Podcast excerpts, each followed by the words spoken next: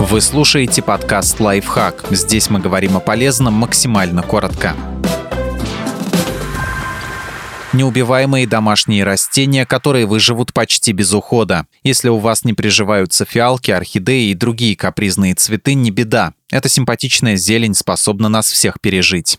Алоэ. Помимо привычного нам древовидного алоэ, есть еще несколько десятков видов, и некоторые из них выглядят очень интересно. Алоэ хорошо переносит как прямые солнечные лучи, так и недостаточное освещение, сухой воздух и сильную влажность, перепады температуры и редкий полив. Зимой достаточно поливать растения раз в месяц, а летом раз в неделю. Если вы хотите, чтобы алоэ не просто выжило, а чувствовало себя хорошо, пересаживайте его раз в два года в грунт для суккулентов, не выставляйте на палящее солнце и поливайте, когда когда земля в горшке подсохнет толстянка или денежное дерево. Действительно ли это растение способствует росту благосостояния хозяина, науке неизвестно, но оно совершенно точно оживляет интерьер даже у самых незадачливых цветоводов. Достаточно лишь поливать его раз в неделю летом и раз в месяц зимой, протирать листья от пыли и время от времени проветривать комнату. Толстянка любит солнечный свет, но в особенно жаркие дни лучше не давать ей долго жариться на солнце, листья могут сгореть.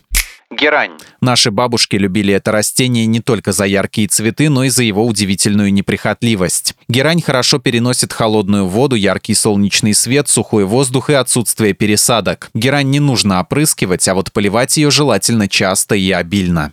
Фикус каучуконосный. Фикус рекомендуется держать там, где он получает достаточное количество рассеянного света. Однако и в тени он чувствует себя весьма неплохо. Фикус любит тепло, но и прохладная комнатная температура ему ничем не грозит. Что касается полива, то следите за землей в горшке. Как только верхний слой высохнет, можно поливать. Как правило, одного раза в неделю достаточно. А чтобы листья блестели, протирайте их влажной губкой пару раз в месяц.